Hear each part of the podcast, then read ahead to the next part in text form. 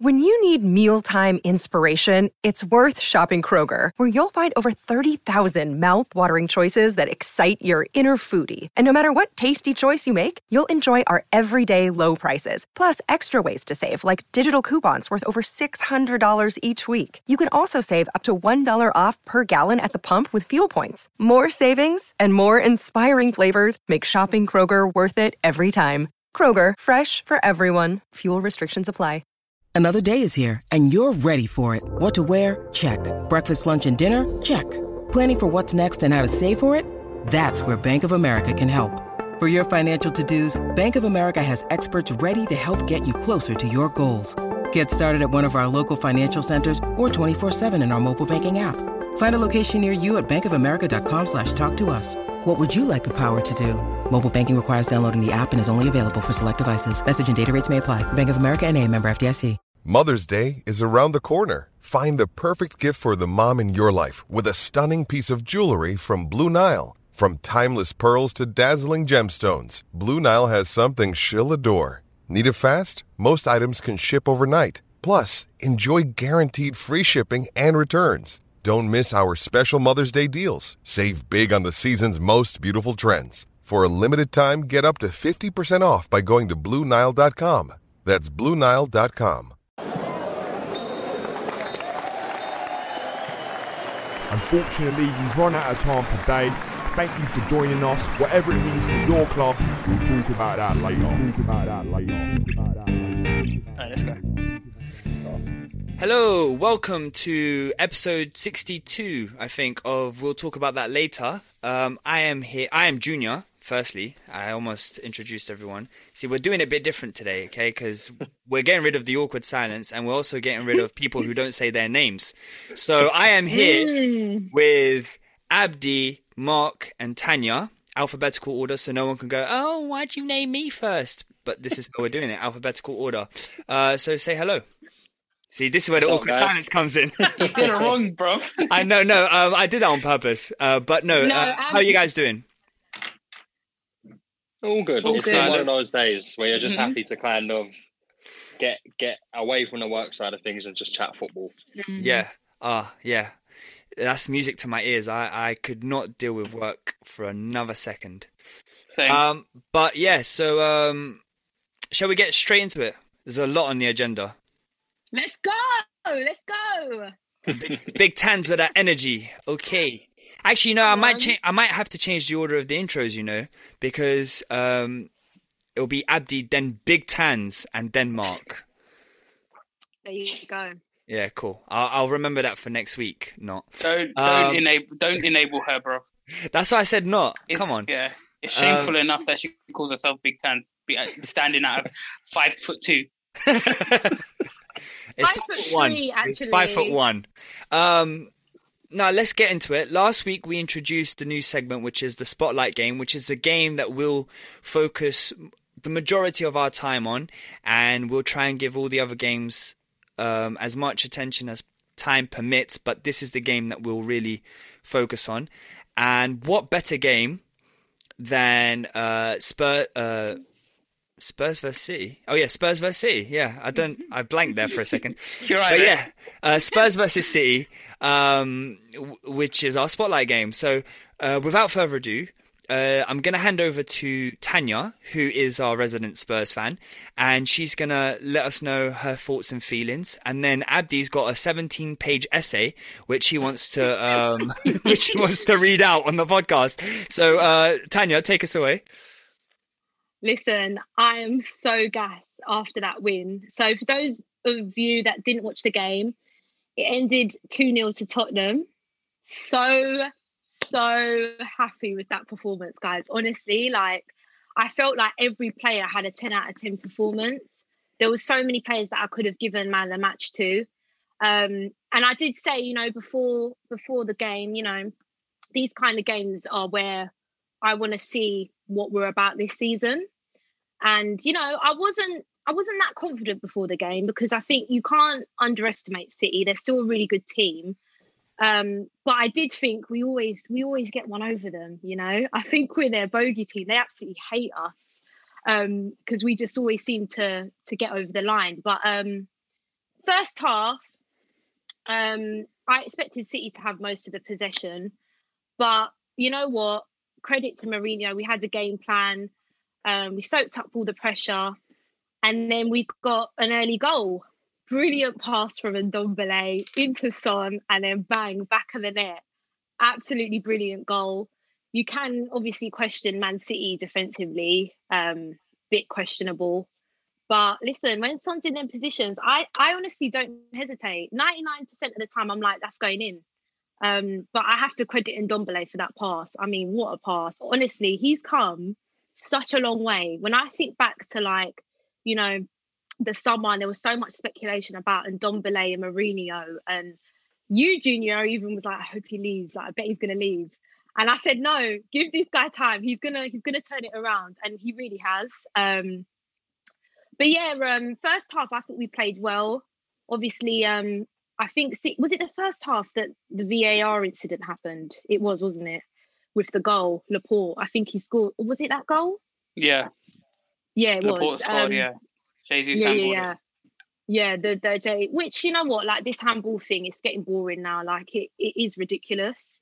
But you could argue would would have been a different game if they got that goal. But I'm here for it because Mm. I can't stand Pep. I was like, listen, I'll take it, mate. I'll take it. Um, but second half, um, am I going too quickly? By the way, do you guys have any feel? Am I going too quick?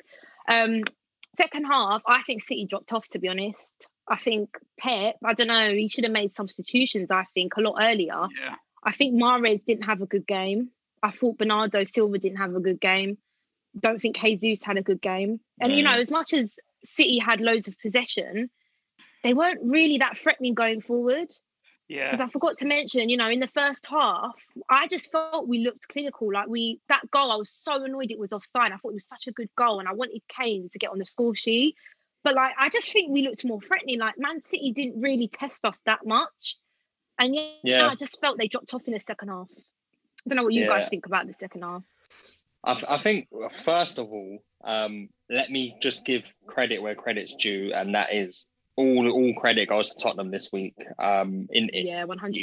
I mean, you you could call that a typical Mourinho masterclass.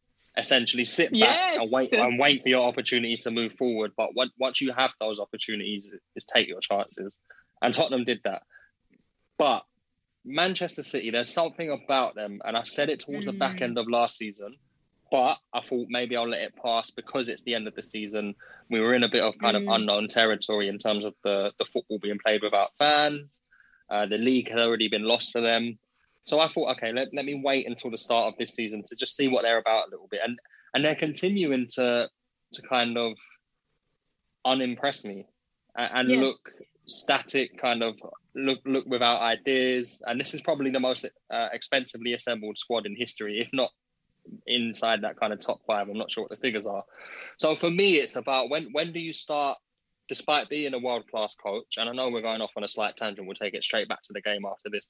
Despite Mm. being a world class coach who's who's managed the best player in the world the world has ever seen, and, and world class players on top of that, when do you start questioning perhaps Pep Guardiola and his style of football? Because if it doesn't work, it seems like City are just too easy to, to run through, and, and and they're not that City that we saw three years ago for sure.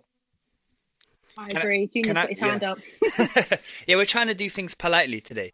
Um, now, seriously, like, yeah, yeah, but uh, I'm just. I came I came on this podcast like two weeks ago, and I said this City this season is air. Like I don't see a lot about City. They play one way. They don't have a plan B. Um, they're lacking in a lot of areas, and you guys were like, and maybe rightly so. Wait till Aguero's back and blah blah blah. But I just I don't think this City is it. Mark was talking about most expensively, probably. No, it definitely is. Just in defenders, Pep has spent a billion. One billion. That's shameful. One it's just so shameful. billion like it's crazy and so like I, do, I don't even think like it's um i think it's evident now i think it's like this they've got an easy run coming up so it'd be interesting to see um the the games they play and and um how they play sorry and and like if they're slapping teams but i i, I honestly don't i don't think we'll see that i think we'll see much closer games um that involve Man Mm. City than we have in the past. They drew one-one to to uh, with Leeds at uh, Elland Road or wherever the it's Elland Road still, right? They haven't moved. Yeah. yeah, yeah cool. Yeah. um, and I just think it's going to be like that. I don't think it's going to be plain sailing. They they narrowly beat Sheffield United, um, and I just think it's going to be it's going to be like that. Obviously, Aguero is a game changer. Like they get him, but he's also getting on a bit. He's he's 31, I think.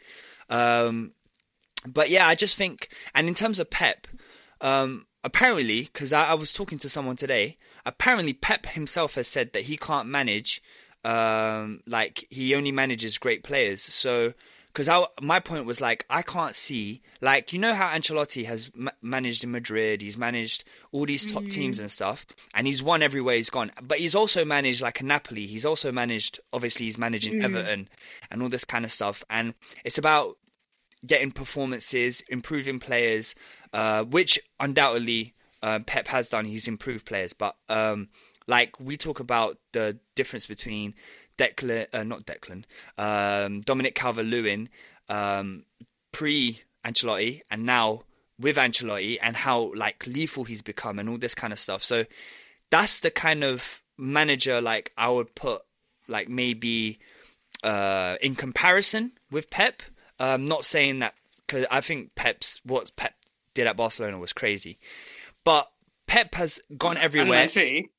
Yeah, Man City, but I'm talking about that Barcelona team winning everything. Like he still hasn't won the uh, the Champions League with um, Man City, which some might say that that's what he was brought in to do.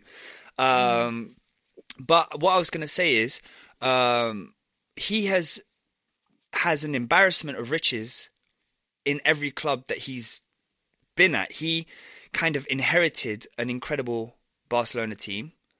Granted, he did make them um, better and play a, a different way and stuff like that.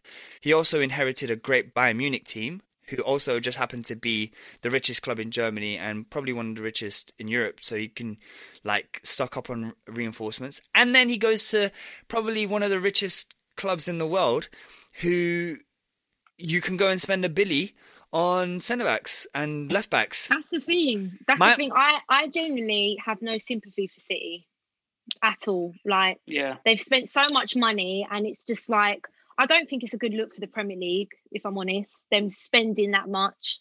And yeah, I was just I was loving life.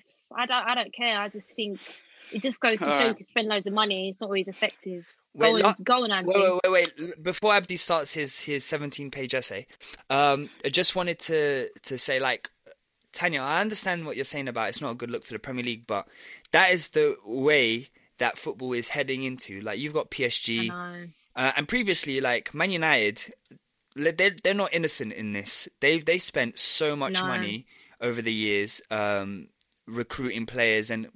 Like we can only look, we can only look, well yeah Chelsea this season even um but we can also look at like the past you could almost argue that Man United were the Bayern Munich of the Premier League back in the day. They would just um they would win the league and then they'd go and cherry pick players um from uh, like the best players from teams um and then they'd go and win the league again. Um obviously everything's evolved. Then uh you got Chelsea and Man City, and then um, and, and and and you can say other teams have learned how to to deal with it. Like Liverpool, um, we always say that they do things the right way. So we're, I, in my opinion, I'm just hoping that um, teams go more down the line of a Liverpool than they do of a of a Man City uh, moving forward, which is doing things the right way. Um, yeah, but that's a mad tangent from where we started. So Abdi, Yeah. Abdi, take us Man, away. man started talking about historical Man United teams, bro. I didn't even get to I didn't even get to the second half. But go on, I'll let you have your rant. No, it's not even going to be a rant. Firstly, I will give um, Spurs credit. I was very impressed by um, certain things they did. Firstly, I like the fact that like Højbjerg and Sissoko, they're not the most like technical, like going forward kind of players. So they sat really close to the two centre backs, Dier and Alderweireld. I thought Reguilón was absolutely fantastic. Every single time Kyle Walker Oh, came yeah. down his side, shut him down. I think Man City need to start moving away from Kyle Walker. He's a fantastic athlete and he's good in one v one duels, but his decision making is the dumbest. He's, he must be the dumbest Mhm. footballer in the Premier League. His his guy- pace, his pace gets him away with a lot. And if you watch it, both goals came down his side.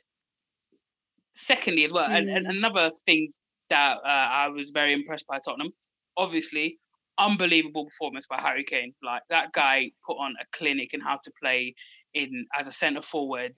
You know, pretty much he played as like a centre forward, number ten, holding midfielder at times in the game. Guy was fantastic, Mm. and obviously you saw his work for the second goal.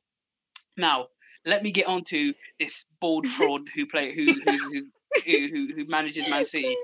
This guy, he jars me so much. I hate his selections. He's he always trying to like think it like do something different. I don't care if Sterling's not 100% fit. He didn't go away with England, so Sterling should always play because you've got technical Mm. players all over the team. Sterling gives you something different in the fact that he can run in behind. He's probably got the best movement in the league. No Aguero, I get it. He's not 100% fit, but this guy, I think is I call him Chicharito, and I think it's disrespectful to Chicharito because Chicharito is not this useless. That guy had an absolute disaster class. And the one moment they had in the game was a disallowed goal because he handballed it. Clown, bro, get this Milky Bar, Charlie Adam, Wes Hoolahan, Snodgrass, m- useless guy, bro. I, every single game, every single game, hiding out on how, hiding out on the wing, crossing for no one. He makes me sick. I, No, this guy- can't say that. N- I can say it because this guy does nothing in tight spaces. Like in tight spaces, he's he's so like he's not. I don't think to me, and this might sound a bit crazy, but to me, he's not creative enough to be compared to the top top playmakers. I think he's a fantastic athlete. He executes very very well. Like he's got great passing, and he'll find someone very well. But his creativity is measured because he, he he he does the same thing repetitively, and he does it over and over again. So he can do that pass where he can whip it to the far Mm. post to Sterling. He can, but he's not. I don't think he's not like a, a proper proper unlock unlocker. And by that I mean someone like David Silva or Fabregas, for example. I keep going to back to those examples because those are the best type of playmakers for me. Whereas this Milky Bar Mm. guy, yeah, I he makes me sick because he does the same thing every game, going out to the wing. Go play as a right winger, then innit? He just even Bruno Fernandes does more like in terms of cr- creating. Like he, this guy gets big numbers, but I just watch him all the time, and I'm just frustrated because like th- there's so many opportunities where he could do something in transition. He kills teams, and he he's a great Mm. passer in terms of long distance passing, especially on the ground as well. Them slide rule passes, but I don't think he's the best unlocker. Like if you get what I mean. Yeah, I completely hear what you're saying. As I said with Kyle Walker as well, like Cancelo is a really really good attacking right back. Playing him left back, I just don't get it. I know you don't trust Mendy, but you played Zinchenko for most of last season and the year before.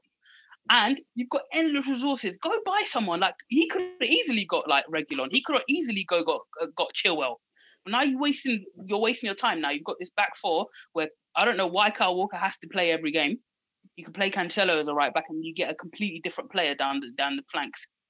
But yeah, it comes to something now, yeah, where you lot know how much I hate Mourinho, Pep Guardiola is honestly he's making me hate him even more.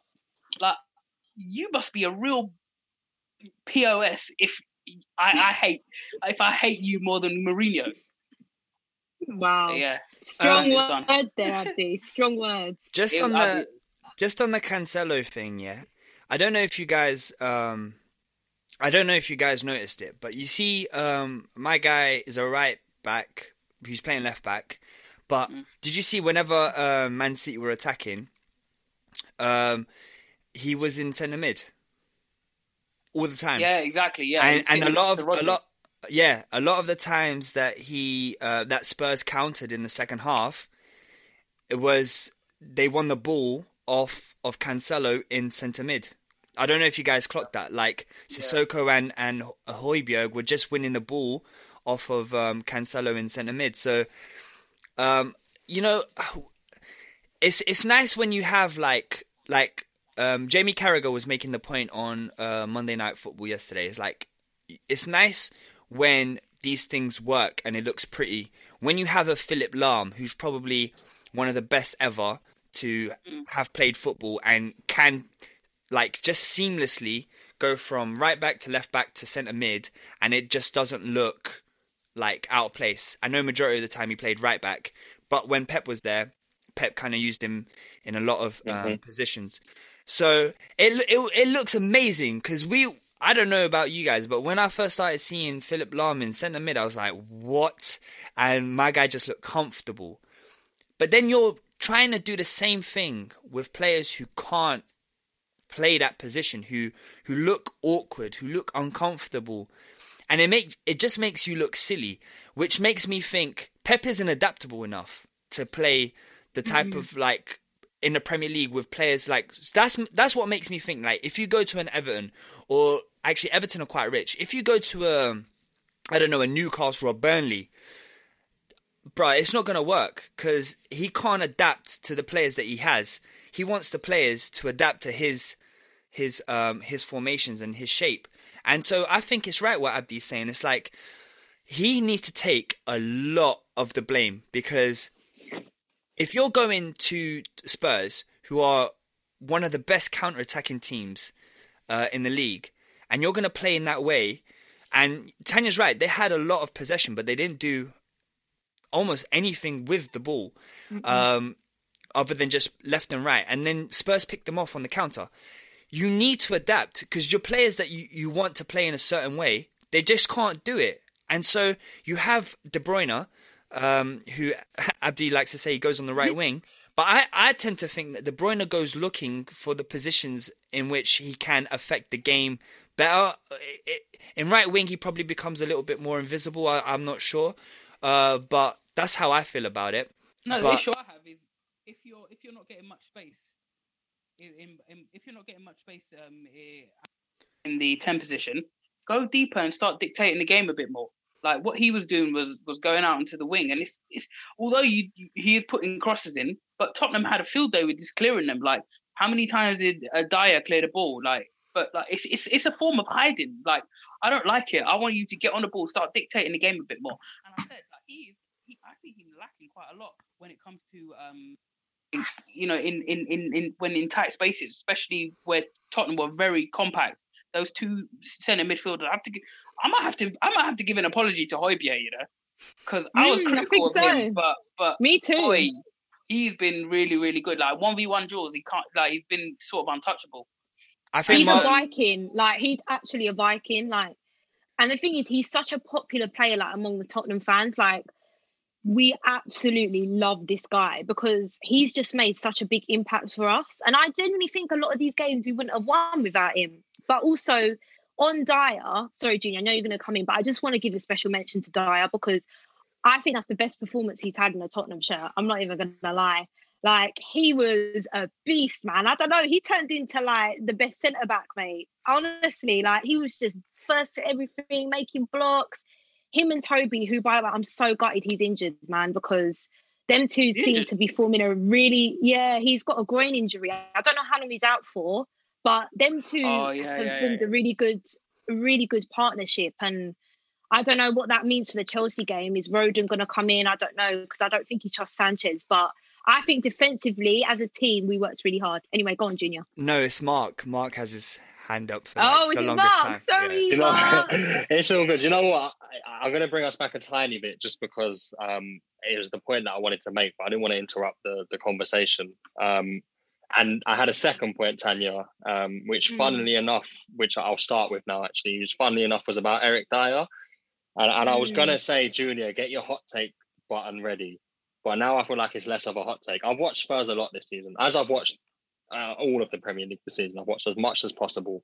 And I, I have to be honest, he's really, really impressed me. And then I, start to think about the Euros, and I'm not joking. I genuinely think he should be in that England squad. Yes, Really- yes. I, I'm, be, I'm being, I'm, I'm being deadly serious because he's proven this season that centre back is where it's at for him, and he can perform at a high level consistently. He can win balls in the air. He can play with the ball at his feet. I've been impressed by Eric Dier this season. I think I, I just need to give him a bit of credit where it's due. I hear you, And I then- hear you, but you forget the England Belgium game No, where the ball came into the box and he assaulted Lukaku and then they gave away a penalty, didn't he? Do you remember? I know, I know, but I, I could find you clips of any centre back in world football who have made a mistake in a particular game. Yeah, but this guy's yeah, he's a bonehead though. No, I, I hear because that. you know but a lot of. Go on, Mark. Sorry, go on. It was just it, that's where I just wanted to kind of direct some praise at Dier because and, and I think he's played almost every single one of Tottenham's games this season. I remember he played mm. two games in 48 hours a month back. He's he's he's built to to get minutes in his legs.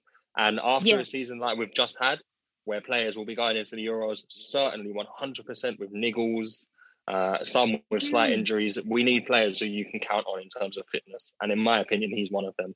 The next point I wanted to make was wait, just about Abdi's. Wait, just, I loved your. Um, just just um, before, just the last thing on Dier.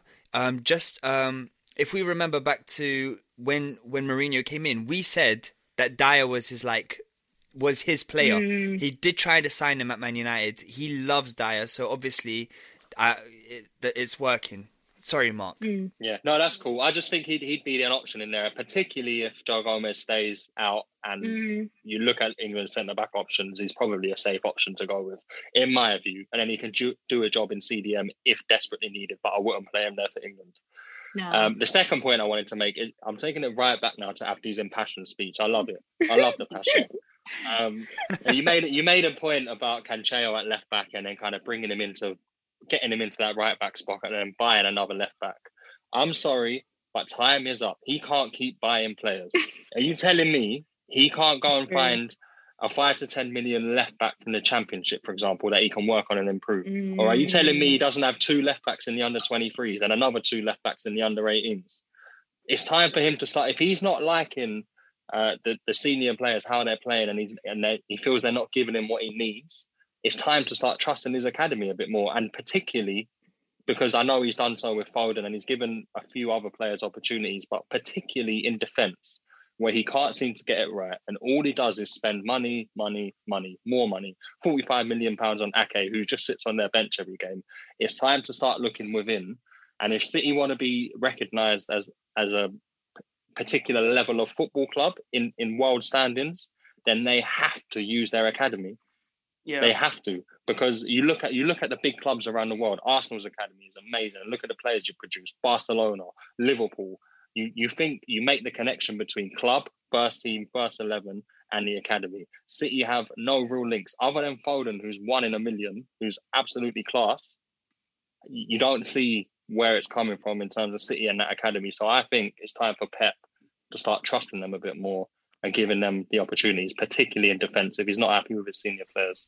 You know, yeah. Mark, you raise an, an amazing point because, um, like Sancho, he could have trusted had Sancho, mm. and Sancho's now at, at Borussia Dortmund. Um, yeah, but that but, was more of a Sancho decision, to be honest. Yeah, no, but also he'd never got chances at Man City, and probably mm. wouldn't have had chances at Man City. So, do you want to retract your statement? No, I'm just, no, I, I, don't. I'm just to. joking. I'm just joking. Um, but I just think Mark is completely right. Like, if I'm Sancho or any young player at Man City coming up, you're thinking, where are where am I going to get um, the opportunities? Like, you're talking Sancho coming up with Sane, Sterling, Mahrez, Bernardo Silva. Like, where's he going to play? So, mm. like the the the chances are very very limited. Um, because Mark's right. They just go by. And if he goes and buys another left back, what, that's like six or seven left backs that he's bought since his time there? It just don't make sense. With, like, without, sorry to jump, and that's without really testing anyone from the academy in that left back role to see how they work in in his team full of stars. All it takes is one or two games for a left back to come in from the under 23s, have one good game, confidence goes right up. Then he goes and has, has two or three very good games on on a trot, and all of a sudden he finds himself in that starting eleven for weeks to come. And then it's on the onus is then on the academy player to keep building, but they need the chance first. And this is what this is the point I'm I'm at now with Pep is that, like I said before, he he does give chances for sure to to more attacking players from his academy and youngsters, but I've, I personally have never seen him give chances mm. to, to young defenders. And yeah. and for me, it's it's time for him to start trusting in youth and trusting in Man City's academy and and putting away that checkbook and coaching and improving young players to kind of work with the style of football that he wants. If you can't trust any young players to, to kind of make that step up, don't have any. Well, what's the, the point academy, of your academy, just, man? Yeah. What is the point? And also Ederson, bloody hell, man. Both yeah, those goals flying out like an idiot, man. Oh yeah, especially God. the second goal. You have to say he was a bit at fault for both goals. I thought him Yeah. coming out, he came out a bit too much, especially for the second goal, the Yeah. Celso's goal, which I forgot to mention. Like, big up Mourinho. He's got to take a lot of credit here. Like that substitution, you know, 40 seconds, the Celso on, scores a goal. Listen, like the game plan was 10 out of 10, mate. And I'm not gonna lie, like I am warming to Mourinho a little bit because I do think, you know, the likes of Eric Yeah. Dier and, and Toby and even Kane, for me, he's world class this season, mate. Like I love this Kane- new Harry Kane. Kane Yeah. is a better playmaker than De Bruyne. Oh god. wait, wait, Uh, Tanya. This season, this season. Wait, Tanya, world class this season. Kane Yeah. has been world class for a while. a while, but like this season, I just mean like he's been unbelievable. He's just all over the gaff, mate. He's everywhere. he's everywhere. But anyway, we spent a long time on this. I think we need to move on. But yeah, come on, Spurs. We're not. Yeah. Yeah. We're not. Uh, winning no, we, we spent a lot of time on this, and there are other games and other things to talk about. So let's move on. But Tanya, write down all over the gaff. Write that one down. Oh, I will. I will. um, cool. So the next game uh, came. Well, the the first game of the weekend was Newcastle's versus Chelsea. I don't think any of us were surprised with the result um, and the performances that came from that game. Uh, it was a very commanding victory. Newcastle offered very, very, very little. I think They're they had so whack. they their their their only shot on target in that game came in the like the 85th minute. So uh, that tells you everything you need to know about Newcastle's. Joe Linton, bruv. I swear he I had a few chances. My guy is so dead. I know. I, it seems like I've got an. ag- I know it seems like I've got an agenda against Brazilian strikers, but that guy is pants, man. I watch him every He day. is. I'm like, I, I'm better. I'm better than you, bro. I'm better. than you. 45 million. It's a bump. He's pants. Mm. He's he must be the worst striker in the Premier League history. Um, Abdi, uh, another agenda that needs to be uh, renewed is your Timo Werner one. You see his miss. Bro, uh, well, am I surprised? Oh, he did get an amazing assist though for Yeah. Tammy's goal. I, I was I was gonna say I was just gonna say to be fair to Timo, like he as a goal when I think of Timo Werner, I think he's a goal getter and a goal scorer. So in that sense, it was a very bad day for him on the weekend. But in terms of his actual overall play, because I watched that game quite closely, I, I- I didn't think he was too bad. Um, but I do think we haven't yet seen the Timo Werner that we probably expected to see, uh, particularly in terms of goals. Um, you take away his pens and it starts to look a little bleak in terms of his number of goals at the moment for Chelsea. I'm sure they'll keep coming, but yeah, I thought we had a decent game, but it's time for him to just up it a little bit. I when you think you're think of the the options that Chelsea have in those front areas, and and the more that they start to gel, I, I say this with a with a hurting heart, that the scarier it becomes. Yeah. I I was think- just going to say, Mark, because that that's the worry. I, I genuinely don't think Chelsea are in third or you know third gear yet, and they're getting points on the board. So you know, as much as we think Timo Werner's not hit the heights, he will eventually, as will the other players. And I'm telling you, I'm scared when we play them next. You could argue they've had easy games, but I'm Ziyech, mate. I'm scared, man. I'm That really guy's scared. that guy's delivery is insane, man. He can literally ping it to your head from anywhere on the pitch. Anywhere, Um, I just want to Oh, say God. that Tanya's point about Chelsea not being in third gear is the same point about Liverpool, Spurs, and other teams I not know, being in third gear. So I don't want to. We always do this. We always big up a team and then we forget to, that the other teams are in a similar position. Uh, but no, you you are completely right with Chelsea's attacking options and all that kind of stuff. Ziyech was had a quiet game against Newcastle, but they didn't really need him to be on form because Newcastle just kind of rolled over. Mm. Um, and can I Tammy, just say- on, just Tammy. be- Go on. Huh? that was everyone talking at the same time. Who's going first? I was gonna say. Uh, oh, No, go on. No, I was gonna say Tammy as well. He looks like Giroud's no more. I don't know. I think he's played pretty decent. He Tammy's had a decent run. Tammy's had a good run of games, and he did last season as well. And he Mm. proved last season that he can score goals. I think the thing for him to prove this season was whether he deserves Mm. to now be in this new looking Chelsea eleven. And in the past couple of weeks, he's, he's come in and he's played well, and he doesn't look out of place. I don't think he will hold on to that position when Pulisic comes back, Havertz comes back, and then they've got Havertz, Pulisic, Werner, Ziyech, all to kind of choose from. That's when I think Tammy drops down onto that bench. But yeah, he, he's been good from what I've watched this season. Um, that Chelsea kit is awful, by the way, the third kit. But we Yeah, move it's on. horrible. We've got a lot to talk about. Um, the next game was, uh, to be honest, I feel like it wasn't eventful until uh, the penalty, the penalty incidents is Villa versus Brighton. Um, Good game. I was, I I, was thought it was a really good game. yeah, brilliant. Really? I didn't think it was that eventful. But anyway, um, I was expecting Villa to come out confident Yeah. um, and dominate the game, show them, show everyone, you know, that they are the real deal this season. Obviously, not to like the real deal to be like top of the table, whatever, but like to show that they are they could be a force to be reckoned with. But I felt like it was um it was an uninspired performance from Villa. I feel like they seem to be struggling at home. Um, I think uh, all of their defeats have been at home. I think, apart from the Liverpool um, Liverpool game. But They beat Liverpool. I don't no? know, Brighton. that's- I said Oh, apart from the. Liverpool. Yeah, game. that's what you said. Yeah. Um, but I feel like all, all credit has to go to Brighton um, because they they were languishing down at the bottom, and all the statistics were showing that they shouldn't. But still, results are what matters in this league, and they I thought they played really really well. Uh, Jack Grealish didn't have a sniff, and uh, they just I- they defended really really well. Brighton. I think to be fair to Villa though, I, I didn't watch the whole game, but I know that Ross Barkley got injured. I think that affected them a little bit. early on. Um, yeah, and I, I just think it looked like the old Villa. They were just looking to to Jack Grealish for everything. Yeah. Um, Mm. they didn't have any any ideas really. shall we shall we talk Couple- about the, this penalties?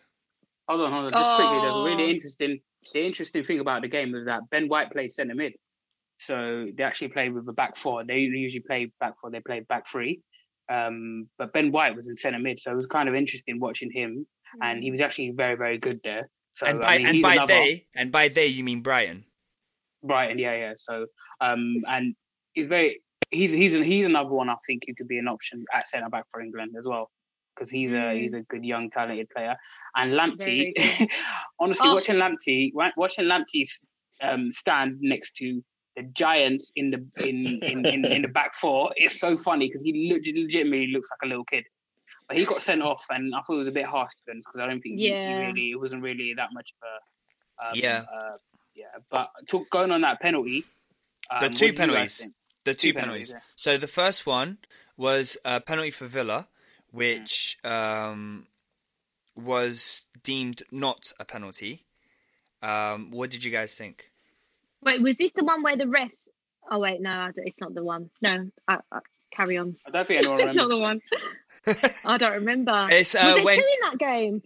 It's when Trezeguet got kicked. No, it was Trezeguet. It was in the box, and um, he got tripped or something like that. And the referee went and saw the ball, uh, saw the VAR, and deemed that uh, Lallana, I think it was Lallana, got uh, got a bit of the ball, and so therefore it wasn't a pen. But in my opinion, I think they're taking this rule like a bit. Um, they they they kind of how can I say it? Like distorting the rule. Can I say that? Um, I feel like they they're focusing like, oh, he touched the ball, but if you take out the man after you touch the ball, that's still a foul. Like, Do you know what? I, could touch the I'd ball. just I, I'd just like to thank you for that, Mm. for that whole comment, and just just express just express my my gratitude because I completely agree. Yeah, I just I think that that refs are getting so. I think it must be so confusing for us. Like they're so like focused on the rules, rules, rules, rules that we're missing the nuances of the rules, which are if you get the ball but you still take out your whole the the, the player and they can't continue the movement, then anyway, that's that. Um, yeah, and then let's move on because there there were two more penalty incidents in the next game. In in what I think was one of the most boring games of the season so far, uh, Man United versus West Brom. Oh, didn't Um, watch this one. Couldn't so- care less. So let's let's talk about the pens, yeah. So West Brom, who defended heroically, and their Mm. goalkeeper Johnstone um, was is it Jo- is that his name Johnstone? Yeah. Yeah. Uh, he made some really really good saves. like, Yeah, he's a uh, good ref- goalkeeper. reactionary saves as well. Mm. Then um, I forgot their their midfielder who looks like Todd Cantwell. Forgot his name. Uh, Gallagher. Oh yeah, he's a baller. He's a baller, mate. Is I it Gallagher? He I think it's. Gallagher. Yeah, it's Gallagher. Baller, yeah, mate. he gets the ball in the box, and Fernandes, um, shin to shin, Mm. takes him out. But so the referee gives a penalty. They tell him on VAR, go check the screen. So my guy goes, checks the screen. He comes back gesturing that Fernandes touched the ball. But I go back to my earlier point. Fernandes touches the ball so ever ever so slightly, but takes Gallagher completely out. Like that's a penalty because Gallagher Yeah. can have a shooting opportunity. So I don't understand how these um, are being overturned. Anyway, fast forward like two, three minutes or how many of a minutes it was. It was very short. Man United go down the other end, and I can't remember who shot, but Fur- it, Furlong slides. He goes sliding in. He turns his back, and the ball hits Yeah. Oh, arm. that really pissed me off that day. The referee- honestly. penalty. They they oh. checked on VAR, didn't even tell him to go check the screen. They just confirmed penalty. This is what gets me annoyed. I I don't want to be one of those conspiracy people, but No, this Man United real. get every single penalty. It just doesn't they matter. Pay the referees. They pay the referees allegedly. Allegedly. Allegedly. I'm telling you. No, because it is. Like, I'm sorry. It's an absolute joke. I'm sick and tired of Man United getting penalties and seeing bloody Bruno Fernandes every time at that bloody penalty spot. Wait, it doesn't it doesn't end there. It doesn't end there. Oh. So I feel really bad for Furlong because I don't know what he's meant to do with his arm in that position, sliding on the floor. But anyway, the penalty is given. Bruno Fernandes takes it. Bruno Fernandes misses the penalty with his stupid little Oh. hop. But then, uh, Johnstone was like a Oh. millimeter off his line, and they make him retake the penalty. And then Bruno Fernandes subsequently scores the, the retake. oh, he's such a little rat. He's like a, he's like a ratatouille. Don't you think he looks like him as well? He's a little rat. I can't All right. stand that. guy. Can. I ask you guys a quick question then? um, on on the penalty stuff, do you think that um, if keepers aren't able to kind of um, move a millimeter off their line before the ball is kicked, so essentially they can't get. Now I'm not talking coming a yard off their line because that's essentially not a penalty. It's meant to be 16 yards, but if they can't come two to three milli- millimeters off their line and just get a bit quote unquote creative with it, do you then do you not think we should ban attackers from doing the hop and stuff like that? Because essentially, a Mm. lot of the time, Yeah, that's what draws point. the keeper out, and it's and it's a kind of it's an unfair advantage to the attacker that the keeper doesn't get. The keeper gets no leeway, whereas the attacker Yeah. can kind of do as they please. Yeah, and standing stationary on the goal line, it's virtually impossible to stop the goal unless you're really, really athletic as well. But I mean, the only thing I would say is that if it's, um, I think I feel like you should be able. I mean, you should be able to come off your line only um, when they've started the run up, but not obviously not too far. Like I'm not saying come running out the six yard box Mm. or anything. But that one was ridiculous. Back on the penalty decision, the first one, the West Brom one, that is an absolute joke. Like, how can a referee go to a monitor and say, "I made the wrong decision with that" when it's a clear foul? And it, Bruno, he may have got his hand, he may have got like Junior was saying, he may have got touched the ball. He didn't stop the direction of the ball. Like Gallagher was going to get a shot. So yeah, but in it, West Brom, they can really feel like they're hard done by. We've criticised them a lot this them. season, especially like for they, they've been very poor this season. We think okay, they're probably one of the leading candidates to go down, but you can't say they were, un- uh, uh, you know, they were they were bad in this game. They were very very unlucky. And I just want to bring back something that Mark said actually uh, a few weeks ago. Um, you can't expect referees to go to the screen and and review a slow motion clip Yes, definitely. yeah. because that you need I to agree. you need to see it in real time because Gallagher was impeded because if Fernandes doesn't clip him, he gets a shot off. But let's move on. There's plenty more to talk about. Uh, the next game was on Sunday, Fulham versus Everton. Uh, eventful game, three two. I'm not gonna lie, I didn't watch Mm. it. Me It was on either. BBC One, mate.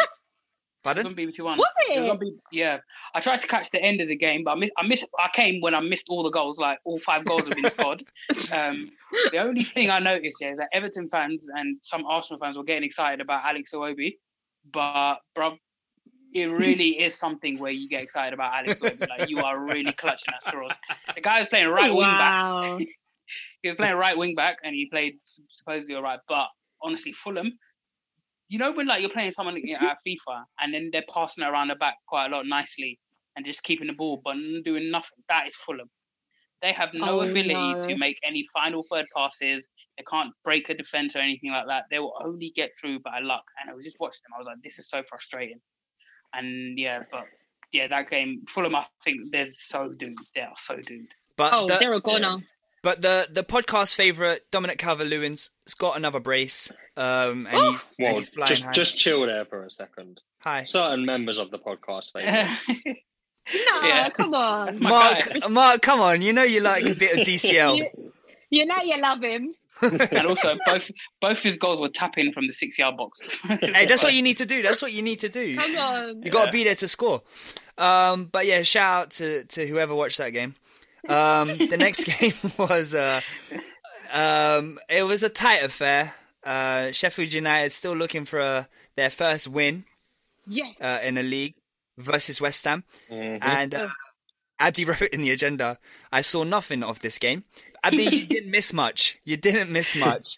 Uh, I apart didn't even from see the goal. I don't know a- who played. Nothing. it was a I saw nothing. it was a really good Haller goal, Great Uh, goal, but- really good finish. but that was it. That was it. Did um, Sheffield United. I was just going to say, has Benrahma played yet for West Ham?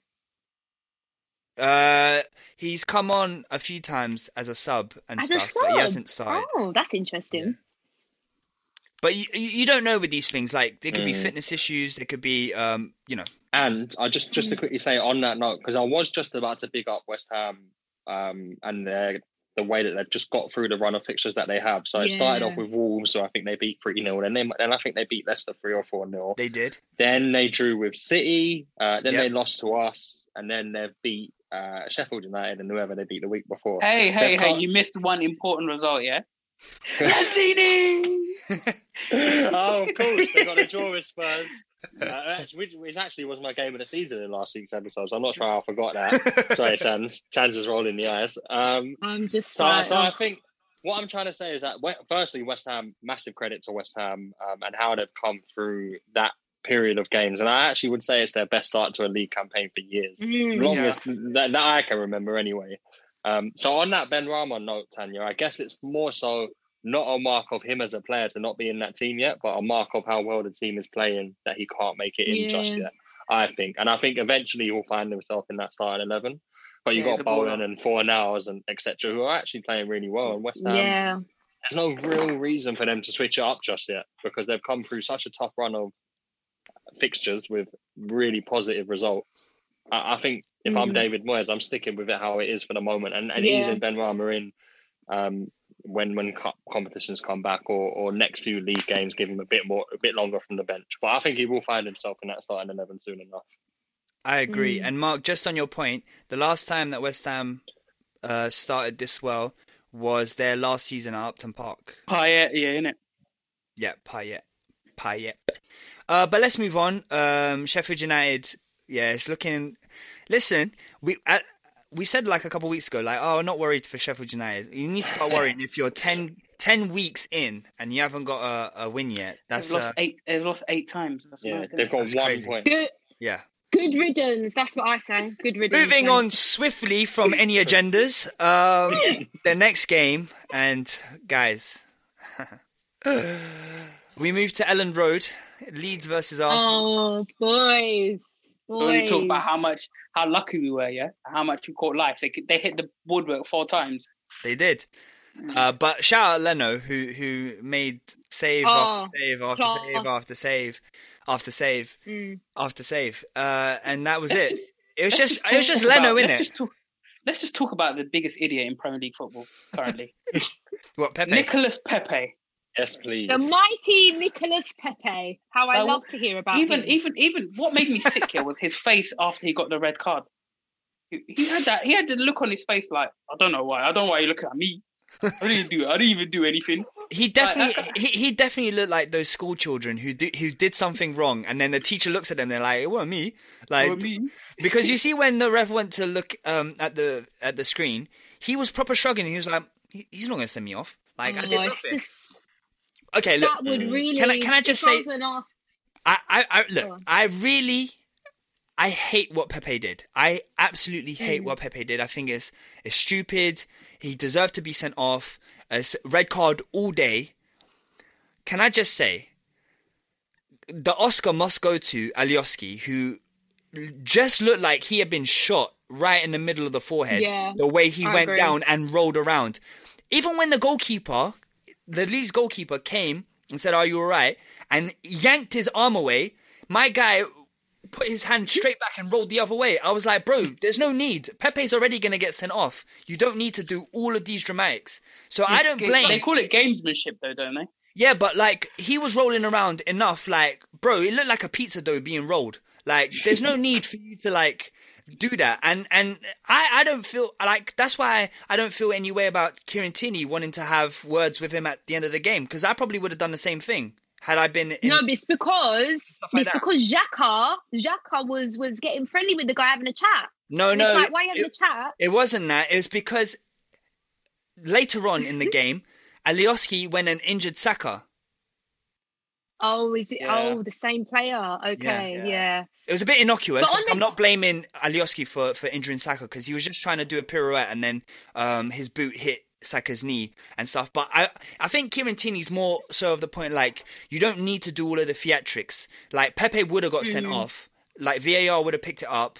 Um, and all that kind of stuff. So there's no need for like rolling around like yeah, it's just that. Like I, Pepe should have been sent off, and and it's completely justified. But it's just the the theatrics for me. And I know I'm coming from a standpoint where Neymar plays for my mm. country, so I understand that that could seem a little bit crazy. But I hate it when Neymar does it too. So Yeah, yeah, yeah. No, I, I- I, I, I- would have done the same thing.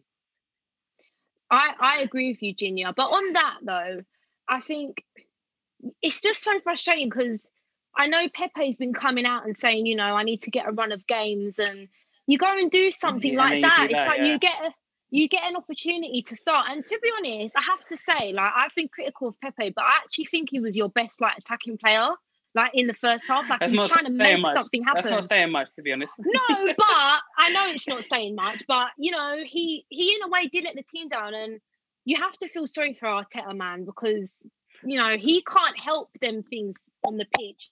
You know, you can't Yeah. control that, Mm. and you know, it's a shame it's a that shame. it's a shame that uh, Arsenal looked more threatening with 10 players than they did with 11 throughout the first eight games of the season. That's how bad it's been, apart from the Fulham game. But like, the after that, guys.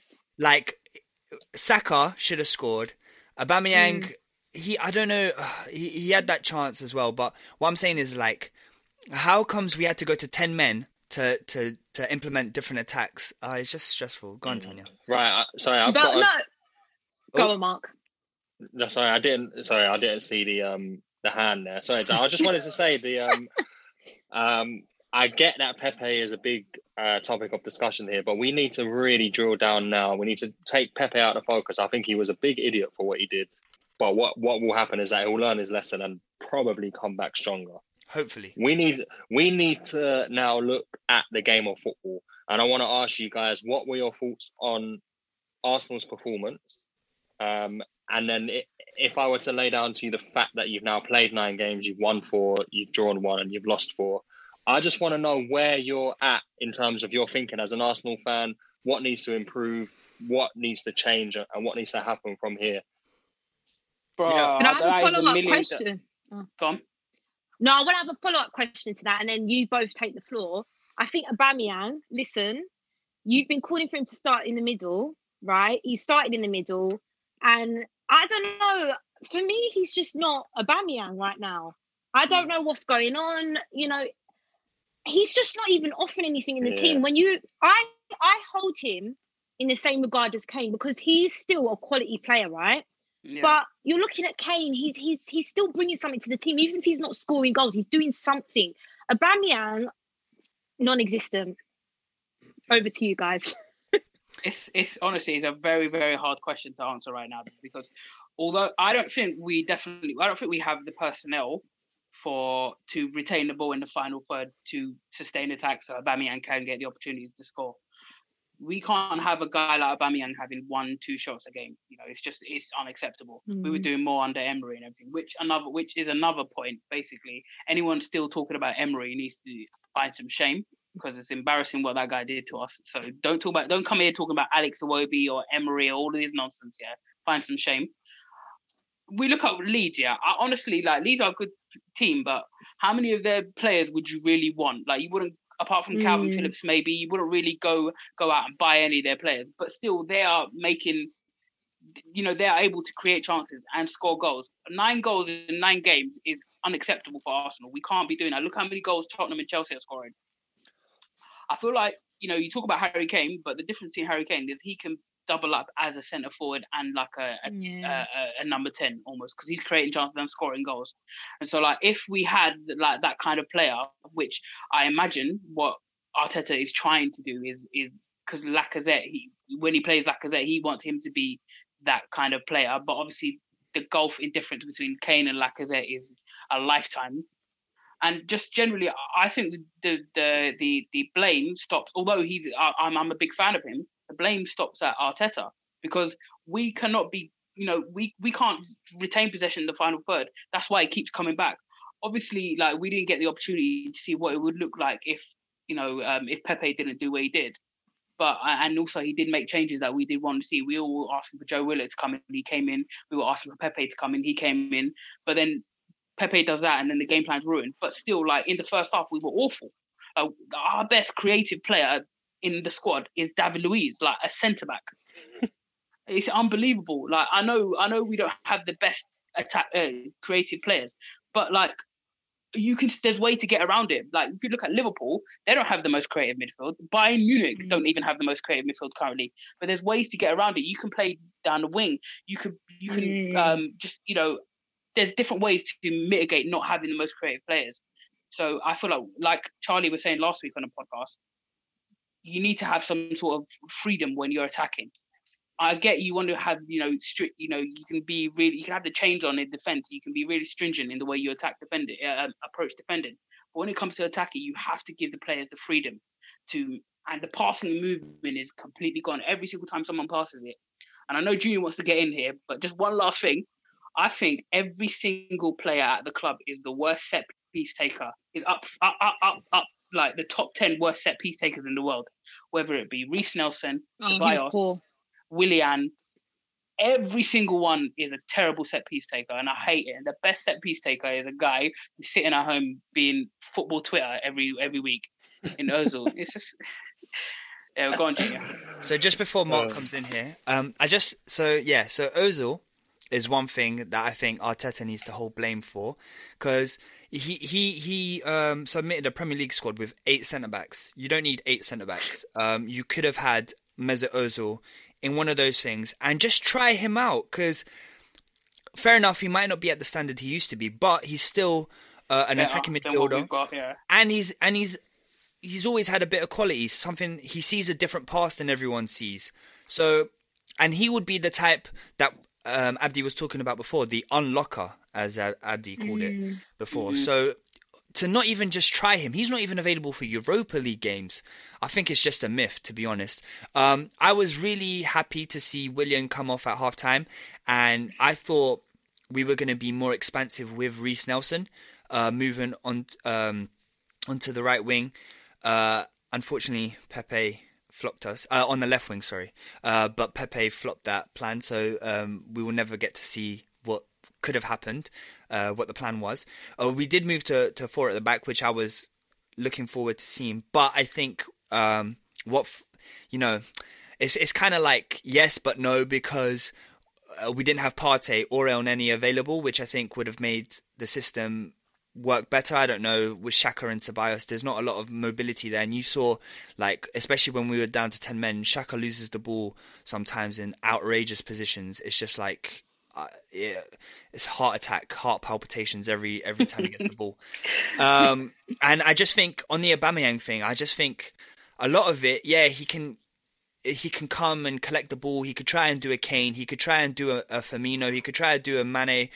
That's not Aubameyang. Aubameyang's best on the shoulder of the defender, um, and and in the box. And if you're not getting the best out of a Aubameyang, then that You're not getting that's the best some, out of Arsenal. yeah, and that's something that he needs to address because a Aubameyang is one of the most lethal strikers in world football, let alone Premier League in world football. If he if he gets a chance, it's more likely that he's going to score than miss. But he's not even being afforded the the chances created for him. Like last season, we were down. I know I keep bringing this up, but last season we were down there um, for chances created, and this season I think we're even worse. We're probably bottom three for chances created, and um, yeah, I think if we don't get an attacking mid player in in the in January, it's going to be a long season because we ain't winning nothing. We look painfully mid table, and it hurts. No, I did see the other day you're linked with Eriksen, and you laughed at me. You know. No, Abdi. I don't want Eriksen, man. But listen, no, but listen, Eriksen is still a decent player. yeah, we have Danny, if you don't stop him, I'd be a right bit now, I'm logging off. We have Yeah. Ozil. If you don't stop right now, I'm logging off. He's Can't come in here Ozil, bro. talking. I'll can't come in I'll here tell you talking about us. Eriksen. You know. He's Sorry, Mark. Sorry, Mark. You've waited patiently for your go. No, it's all good. Um, well, I, I can't. Half of the points I can't remember because I was, I was, I was kind of, I virtually raised my hand when Abdi spoke. Um, so first of all, Oh, let me I just comment hear on something that on Ju- on something that Junior mentioned about Aubameyang. Well, your your whole impassioned speech about Aubameyang, and I, I really believe everything you said. But the one comment I would have on that is, I think it's about time. And and again, I'm from the outside looking in, so correct me if I'm wrong. I just think it's about time that Aubameyang grabs the game by the scruff of the neck at least one game because I haven't seen him do it this season. Take responsibility, take control, and say, I'm going to win this game for Arsenal. You see Mane do it, you see Salah do it, you see Kane do it, you see uh, Jamie Vardy do it, you see players do it, and I just haven't seen that from Aubameyang yet this season. Saw it plenty of times last season. Um, and then Abdi, just to, you mentioned about Arsenal having the worst set piece takers potentially in the world. The biggest passion of mine, or one of the biggest passions of mine in football, is my hatred of players who can't beat the first man from a set piece. So I share your frustrations, brother. I really Yeah. do. Um, I think I saw at yeah. Reiss Nelson about six times in the game. Every single corner went to the first man, and we got we got Holding and and and Gabriel. They're big man. They can they can come in and and get goals. But if you're hitting the front man all the time, it's just jarring. oh, actually, that, not that, that just takes me on to one point. Sorry, because you just mentioned the player, and I didn't know whether you were being serious or not. Are you? I, is Gabriel, in your eyes, the second best centre back in the league, or were you Hey, just man, I- playing around? Hey man, I say a lot of things in it, but um, I do think I do I do think I do think he's a top top he's a top centre back, and it's a bit premature because I've, I've at the time I forgot about Laporte in it, but yeah, um, no, that, uh, wait. So you're saying he's the third best behind No, Van Dijk man. and man. Laporte? To- Uh, Totally. listen, I- listen, I'm not questioning you. I, I'm just questioning it. Like, because for me personally, remember he's played eight Premier League games. And I don't even only- know if he's played all eight. And he's lie, young Mark. well. I can't I can't lie, Mark. I don't like your tone. I knew you. I knew you wouldn't. I knew you weren't. Uh, no, I think he's impressed, but there's a long way to go still. Yeah, I And think. he- Oh yeah, shout Ireland, out, shout out, shout out Tierney and Bellerin because they were very good. And Bellerin made an amazing chance for Saka. Oh my god, Beautiful ball, beautiful scored. ball. And then Saka, Should've he scored. went round the goal. They should have chipped him. But Uh, yeah, Me- Saka Me- was amazing when he came on as well. Meslier or Medlier or however you say this guy's name, uh, it was a good save. To be fair. Mm. Uh, let's move on. Yeah. So the next game was slightly more exciting, uh, and by slightly I mean a lot. Um, it was Liverpool versus Leicester, and uh, Marcus, why, why don't you why don't you take us away? I will take us away. Um, gladly. Um, and what I will say is we'll probably spend a little less time on Liverpool this week because we tend to to give Liverpool quite a big spotlight every week. But for me, it was really impressive um, to not just beat that Leicester team 3 0, but control the game and, and essentially dominate that Leicester team who have looked really good recently. They're up there in the top four um, comfortably. They've looked very strong this season. Brendan Rodgers has got them playing some good football. They know the system. And for me, it was just impressive. If you think about the the the eleven that we put out, I think I'd say there are six players missing from that. You've got Van Dijk, Gomez, Thiago, Salah, Henderson, and Trent. So that we were six players away from our strongest eleven, and we went out there and mm. absolutely dominated Leicester. So for me, it's just really good science to see that the injury crisis that we've been going through isn't going to kind of derail our season. And I was always confident that it wouldn't, but I was just a bit worried about the, the level that we'd be at. And for me to, to quite easily overcome Leicester, um, I no need, no longer need to worry about the level that we're going to be at. It's, it's, it was right in front of me on Sunday Sunday evening. Mm. So so moving forward, injuries or not, I just have complete faith in this Liverpool Liverpool team, and it's, it's all due to to Jurgen Klopp. And I'm not looking to go into some big loving, um, but Oh. it's just a good time to be a Liverpool fan right now. I just want to say I- that. Oh, sorry, Tanya. Just just quickly. No, I don't know who in the blue half of Liverpool or the red half of Man United that has just done some voodoo on Liverpool. Where it seems every Right. other day a Liverpool player is injured or has COVID. It's crazy. I don't know what's happening, but I just want to say that I did. I still maintain that Liverpool will win the league um, because Yeah. I just think it's amazing what Liverpool are doing, um, considering the fact they had like a 36 year old play a right back, um, and then he, but you know me and Mark J- is James, James Milner? Milner, Yeah, James Milner's 36. he is 36. 36. Yeah. Oh, I got it right. but you Sorry, see, uh, you know what? Sorry, he might actually be 34. uh, yeah, it's the same thing, isn't it? Um, no, but but still, me, and- me and Mark spoke about James Milner ages ago. If you've listened to those episodes from back in the day, and um, but yeah, just it's just commendable, and I think like like what Liverpool are managing to do with um with, with their defense and their midfield. Because they sacrificed the midfield, um, like James Milner playing in the midfield to go play at right back to then, you know. So it's it's just I, I really rate Liverpool. And on, on my point earlier on, where you were asking me about the um, who's the second best defender in the league and all that, yeah. Do you know who I'm gonna put up there? Fabinho.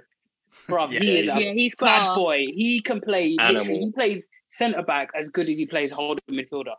That guy you know what? I. I stand you completely correct there. He's been, and you got to remember, this is he's this is his first game back after three weeks out of a hamstring injury.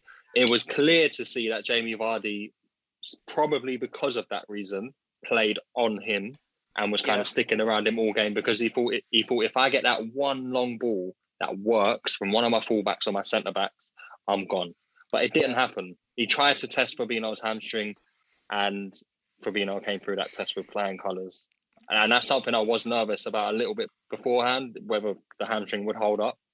It did.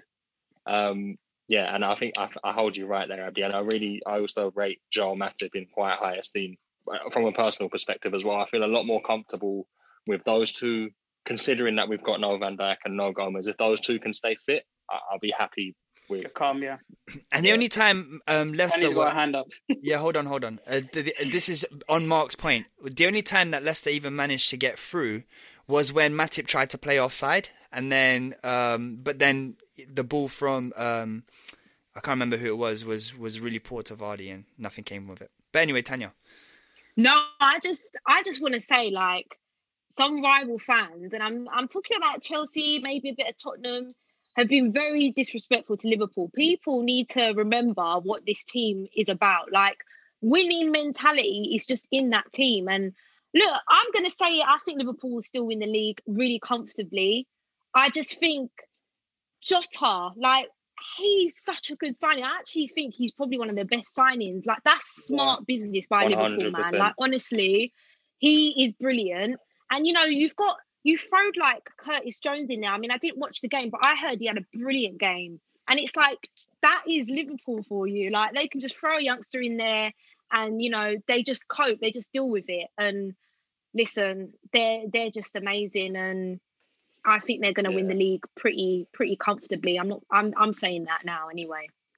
I don't think Yeah, it'll I be mean- as comfortable, but I think they will win the league. But then you have to look at who they've already played, though. They, you know, they've already played Chelsea, they've played Arsenal, they've played City. I think they'll beat us. I don't think it'll be easy, but I think they'll beat us. You hmm. know, Danny, they you played. do know that you, you do know they're going to play them again, yeah. yeah, I know, but I just, I still think they're they're not going to lose. I don't no, think Chelsea are ready. I, I make Go you on, right Mark. about our. I make you right about our first eight fixtures. You got to think in our first eight fixtures with the injuries that we've had, we've played Exactly. like Tanya said, Arsenal, Chelsea, City, Leicester, Everton. This is just in our first eight games. Yeah, yeah, yeah. Yeah, that's mad. and, and we've come what, through though? that now joint top, uh, just off off the top spot on goal Since, difference. ba- so since Van Dijk got injured, you won every game, innit? Like every game. pretty much, Oh, even drew in the against Champions City, League. drew against, drew against City. But um, Yeah. I, I wanted to talk about Klopp and the way he stuck it on the, the Sky Sports journalists. That was I amazing. love that. You know, you know they happened? get, they didn't show it. I saw the clip online. Wow. Basically, he was Yeah. basically saying that um, because of the fixture congestion, everyone getting injured. And he came up with some examples um, about how, like, Saka, for example, got injured. He played three times for England. He's played pretty much every game. And the fact that he goes, Sky and BT need to have a conversation because you're killing these players. And the fact that the, like, the lower the lower league, lower level clubs in the league, they really shot themselves in the foot by re- rejecting the five sub rules. Yes. So and Agree. EFL, I think, has just come back now. And Gary Neville really, really pissed me off when I heard him talking about it. He was like, "Nah, the squads aren't are, aren't even," and then he was basically just saying he doesn't like the five sub rule. I didn't like it when you had it in uh, after lockdown, but you're killing these players. You can't play No, three wait. times Yeah. a week. Mhm. Abdi, the point that Gary Neville was making wasn't that um, he said that he didn't like it, but what he what he justified it with was saying that sometimes clubs who have the ability to make three subs don't even make three subs. But then Jamie Carragher came on and said something that I was like, yes, Jamie. Like, basically, he was saying it's not about the ability to be able to have five subs or three subs and not use it, but it is the ability to, if you're leading in a game like Liverpool were against Leicester, having five subs where you can take off your best players and just rest them. Is that. It's that simple. Like, Yeah. um, I think everyone would, for example, even a Sheffield United, if you're winning three or four nil, um, you're gonna want to take off your best players and save them for the next game.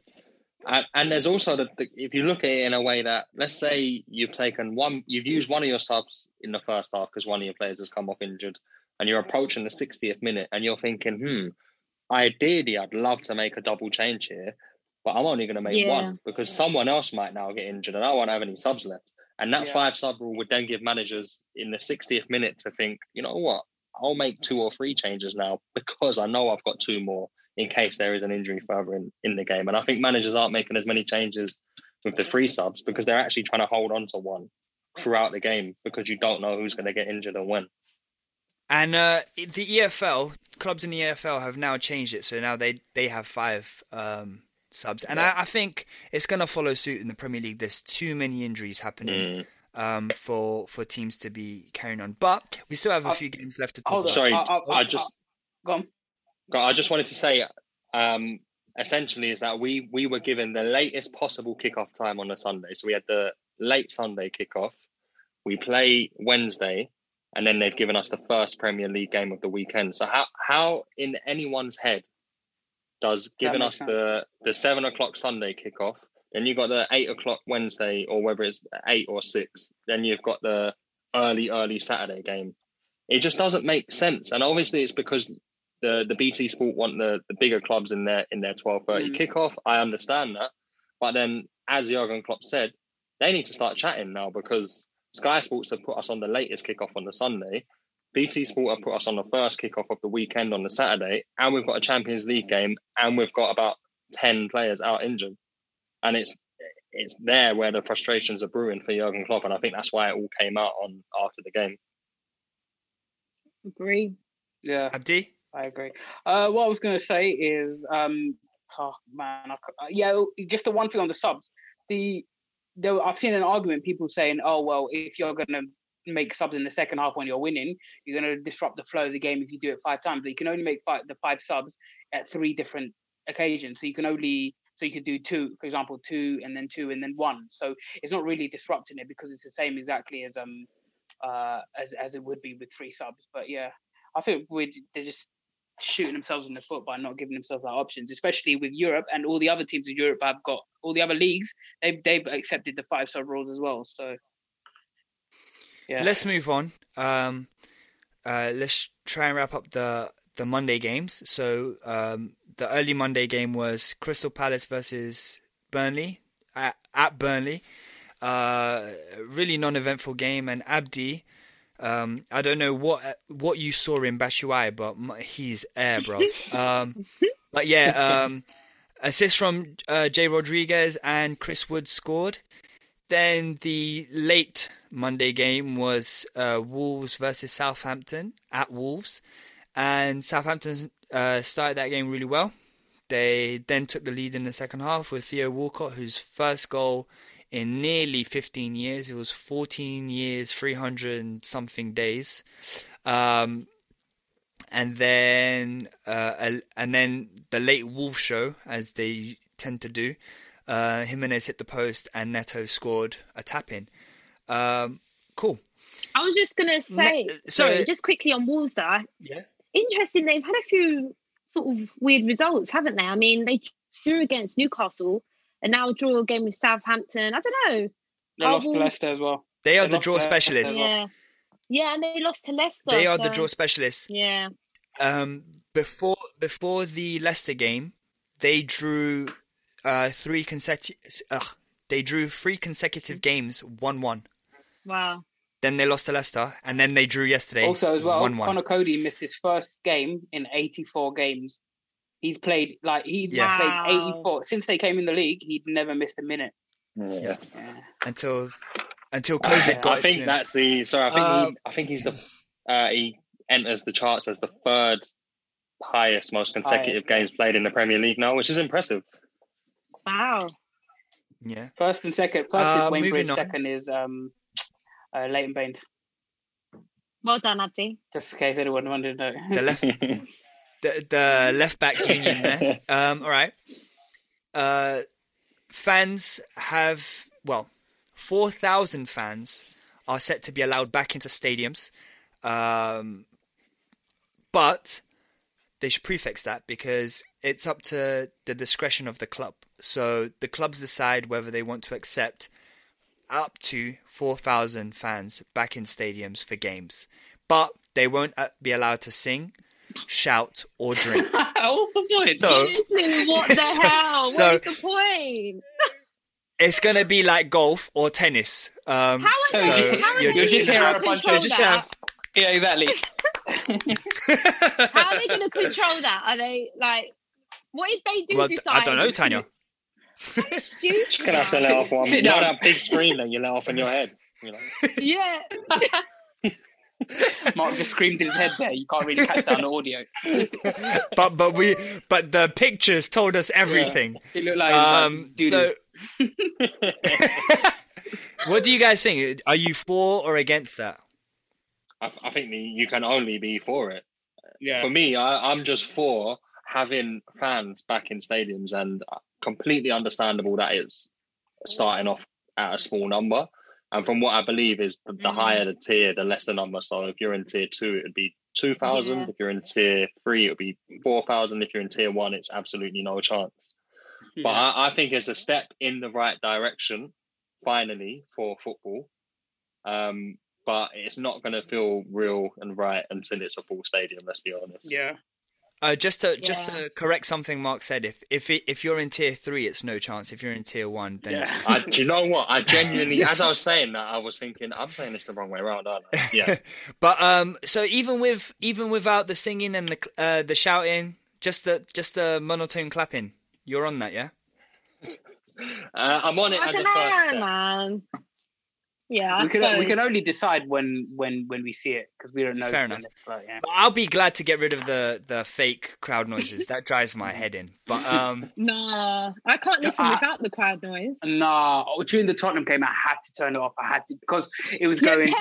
Oh, No, no, the fake crowd noise. I had to turn it off because he's doing that same monitor. Oh, when the spirit. Oh my god! I was Yeah. throwing my laptop out the window.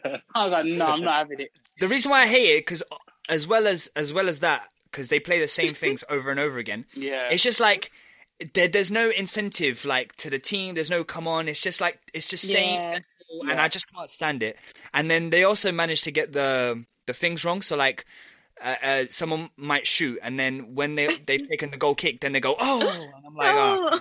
I can't do that." Um, yeah. Anyway, um, Abdi had a European roundup. yeah. I'm gonna make this brief run out of time. But uh, in La Liga, Real Sociedad are top. They won the last five games, which is very impressive. David Wow. Silva is obviously making a big um, a big difference for them. Atletico Madrid are second. but they got two games in hand, so they'll probably go top if they because Wow. Real Sociedad. So um, I'm going to make a shout. I think Atletico might win the league that year because Barca and Real Madrid are shambles, and Atletico, they you know they. I think Suarez will make a big difference coming there. They got shooters, and they yeah. So I feel like they're just the most least shambolic. Talking about Barca, they're 13th. They've lost their last What? three games. They lost three out, last three out of five, and it's really unfortunate. Piqué got an ACL injury, and Mhm. um, he's Oh 33 now, so that's a big issue. Real Madrid again, they drew. They're fourth. Uh, they got a game in hand though, so um, who knows what's going to happen with Real Madrid? I think they're a little bit less of a shambles than Barcelona, but yeah, that's the that's La Liga. In Serie A, Syria is actually very very impressive right now. AC Milan are killing it. They're top of the league. Uh, they beat. Um, Oh yeah, and also I'm going to tell you a couple of results here. Tell me what you notice about the players I mentioned. Yeah, uh, let me finish first. So Zlatan scored two goals against um, Napoli and they won three one. Inter won four two. Alexis Sanchez scored and Lukaku scored twice. Roma. They, they won, um, I think it was 3 0, and Mkhitaryan scored twice. What do all of those players have in common? Man United. Man United. so yeah, that, that yeah, and AC Milan actually top as well. So and they're they're unbeaten. Wow. And um, no, I think they won Yeah. lost one game. Not sorry, well not to League not to jump in, but I would love to see AC Milan win that title again. Yeah, exactly. Especially Same. they've been like really poor for years, so they're doing very well as well. Uh, Uh, the Bundes- hold on.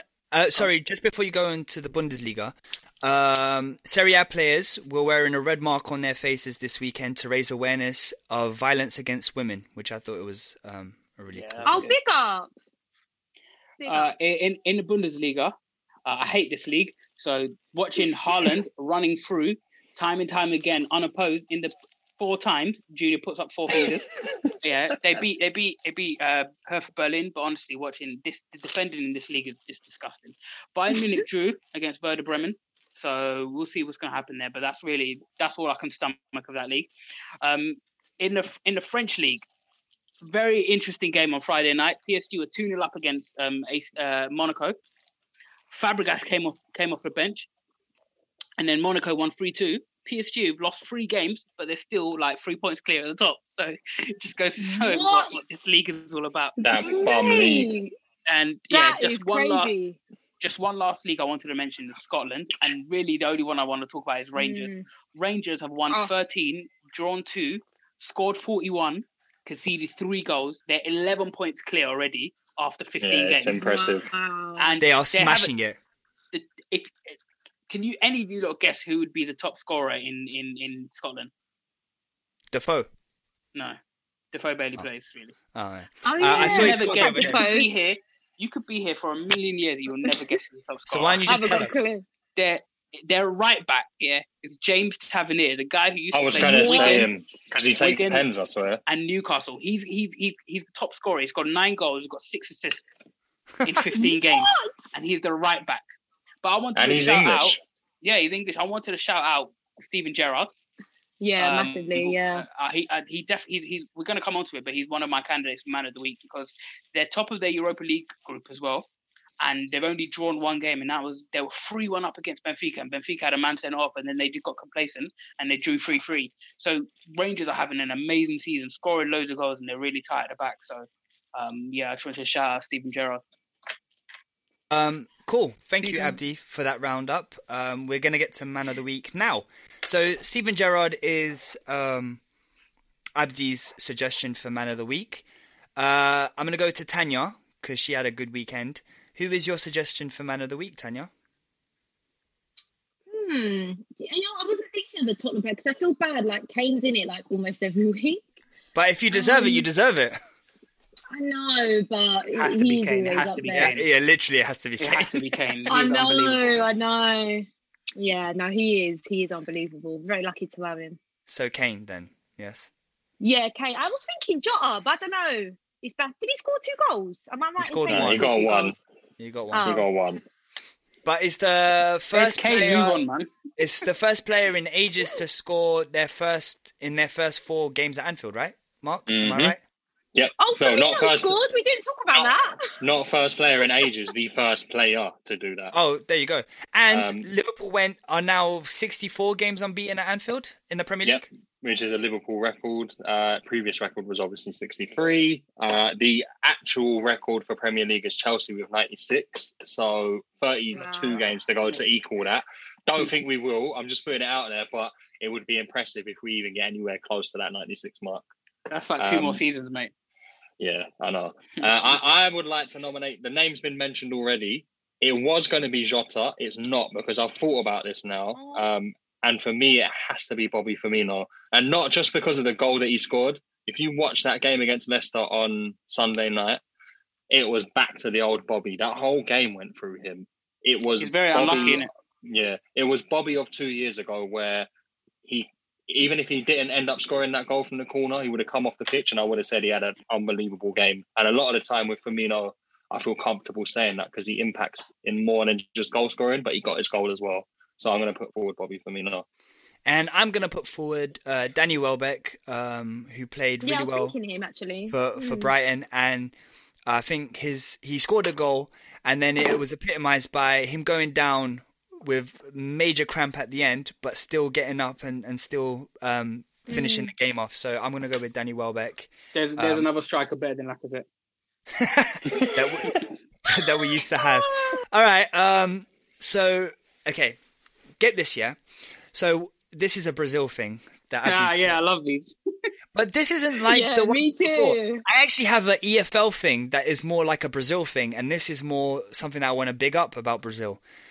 So um, Brazil are now professionalizing uh, seven aside. So um, clubs in Brazil, for example, Grêmio and other clubs, have set up a seven aside team. So it's for players who like didn't quite make it as a professional footballer are now becoming professionals in this seven aside league. So it's a proper league with um, it's televised, it's everything. It's got a league table. Players are getting paid, um, and all that kind of stuff. And in, in, um, as well, Falcao, who's the best futsal player in history, um, won best player of um, of the year like six times or whatever, it has signed for Gremio, so it's getting a lot of like um, media. And it was just interesting because Mark and I, we played in seven aside leagues and all this kind of stuff, and it just it's just nice that it's getting that kind of recognition. Recognition. I can't even speak. Um, and yeah, so I just wanted to big that up, and I, I hope that they they implement it in other mm. places because it's such a like seven aside is, is, different from eleven aside. It's more there's more it's more attacking. It's it's it's um it's more exciting and it's yeah. I just wanted to say that. Mark, do you have a point? Yeah, no, I was just I was just nodding my head. I just think it's a good concept. I hadn't heard of this before. You just literally just mentioned it. I think it's a good concept, um, especially like you mentioned, who may have slipped away from the game didn't make it up to yeah. scratch for eleven aside. There's your second chance or it's just a, a, another route into the game for any football lovers out there. I, I really like that concept. Yeah. Um, so yeah. So then my my Brazil thing, but for England, uh, comes from um, it comes from Daryl Fisher, Darnell. Sorry, Darnell Fisher. Uh, who is a Preston player? No, Sheffield Wednesday player. No, he's a Preston player. So anyway, uh, Darnell Fisher. different teams, mate. yeah, I, I, know, but uh, you but you'll see why I'm stuttering. So Darnell Fisher has been charged by the Football Association after appearing to grab the genitals of oh, Sheffield oh, sorry, yeah. Callum Paterson during Preston's championship game on Saturday. It is alleged the incident, which was not seen by the match officials at the time, constitutes of a contravention of FA Rule E3. And I've got the images here, lads and ladette, and I'm showing you. Seen it all. Listen, you know, you, you know, know the what? word. Tell no, us, Tanya. Tell us. She, she paused. He's, he's sizing him up, isn't he? wow. No, I got no. Listen, I got to be honest. Yeah, I know. I know it. I listen. I know this is funny. Yeah, I know. I know it is. Like I know you can look at it and and it's and it is funny, but um, just because it's on a football pitch, I, am going into serious mode here. Like just because it's on a football pitch doesn't mean if you went up into a street and just grabbed any random guy's what he's just done. Yeah. I'm I'm sorry, but you're most likely getting charged. It, it might have been funny for him at the time, but it was a stupid thing to do. In all honesty, I just want to add some context. I'm laughing at Tanya's comment of no, him I know, I know, out. I know. It was Yeah. actually funny. um, Um, but um, no, I completely agree because that's sexual harassment in the workplace. It is. Yeah, but It the is. brother looked like he liked him and he was smiling. No, he looked at a ref to kind of say, "Yo, did you just see that?" And then he went and done it again. Yeah, I know it's Did crazy. it twice. Yeah. Um, so that's the kind of thing that you would see in Brazil. I'm not gonna lie, but to see it here, uh, I was a bit shocked. Um, oh, and then- leave him, man. Leave him alone. I don't blame him. what do you mean? I'm sorry. I'm sorry. What? All right, let's move on then. Anyway. Um, so get this, yeah. Burnley's goal at Turf Moor yesterday was their first goal at Turf Moor this season. Facts. Eight games oh in, wow. eight or nine oh, I'll games just in. But bun Burnley, bro. Who cares? Just get. Well, there you out. have it. Then you go, Burnley fans, burn Burnley. And uh, a special, a special shout. He didn't make it. He didn't quite make it as man of the week um, in the in the suggestions. But Zlatan Ibrahimovic. I had him bring him down, yeah. Zlatan. My No, three Zla- were Kane, Kane, Ibra, and Gerrard. Yeah, but this is probably not why you had him down. What I'm about to say. He he gave all of his teammates a PS5. What? I wish I was his teammate, but there we Crossing him are. out Oh, right now. he handed man PS5s. I um yeah no shout at him. Uh, you'll be Hey, my who man wants- of the week. But yeah, Who wants to do that for this team, by the way? yeah Yeah, Addy, Junior. Junior. Addy, Get it. Addy, All right, Addy. all right, all right, okay, let's settle, Tanya. Tanya, Me? alright. We'll roll with Tans. Yeah, Oh, I agree. please. All in favor, say aye. Aye. Aye. You bloody well wish. Honestly. Uh, okay, that wraps up another um, exciting episode of. We'll talk about that later. Episode sixty-one or sixty-two, I can't remember. But um, yeah, so we'll report next week uh, with our new PS5s, and um, and uh, I don't know. Abdi mouthed something to me, and I couldn't really Oh, see. say socials, socials. Oh, socials. socials, socials. Yes, we need a we need a button for that. Socials. Uh, so at WTATL official on Instagram and Twitter. Uh, come come and engage with us, uh, or more likely Mark and Tanya. Uh, no, but we we all chip in every now and again. Uh, cool. We'll see you next week. Lovely stuff. Peace Take out. care, guys. Peace. Sports Social Podcast Network.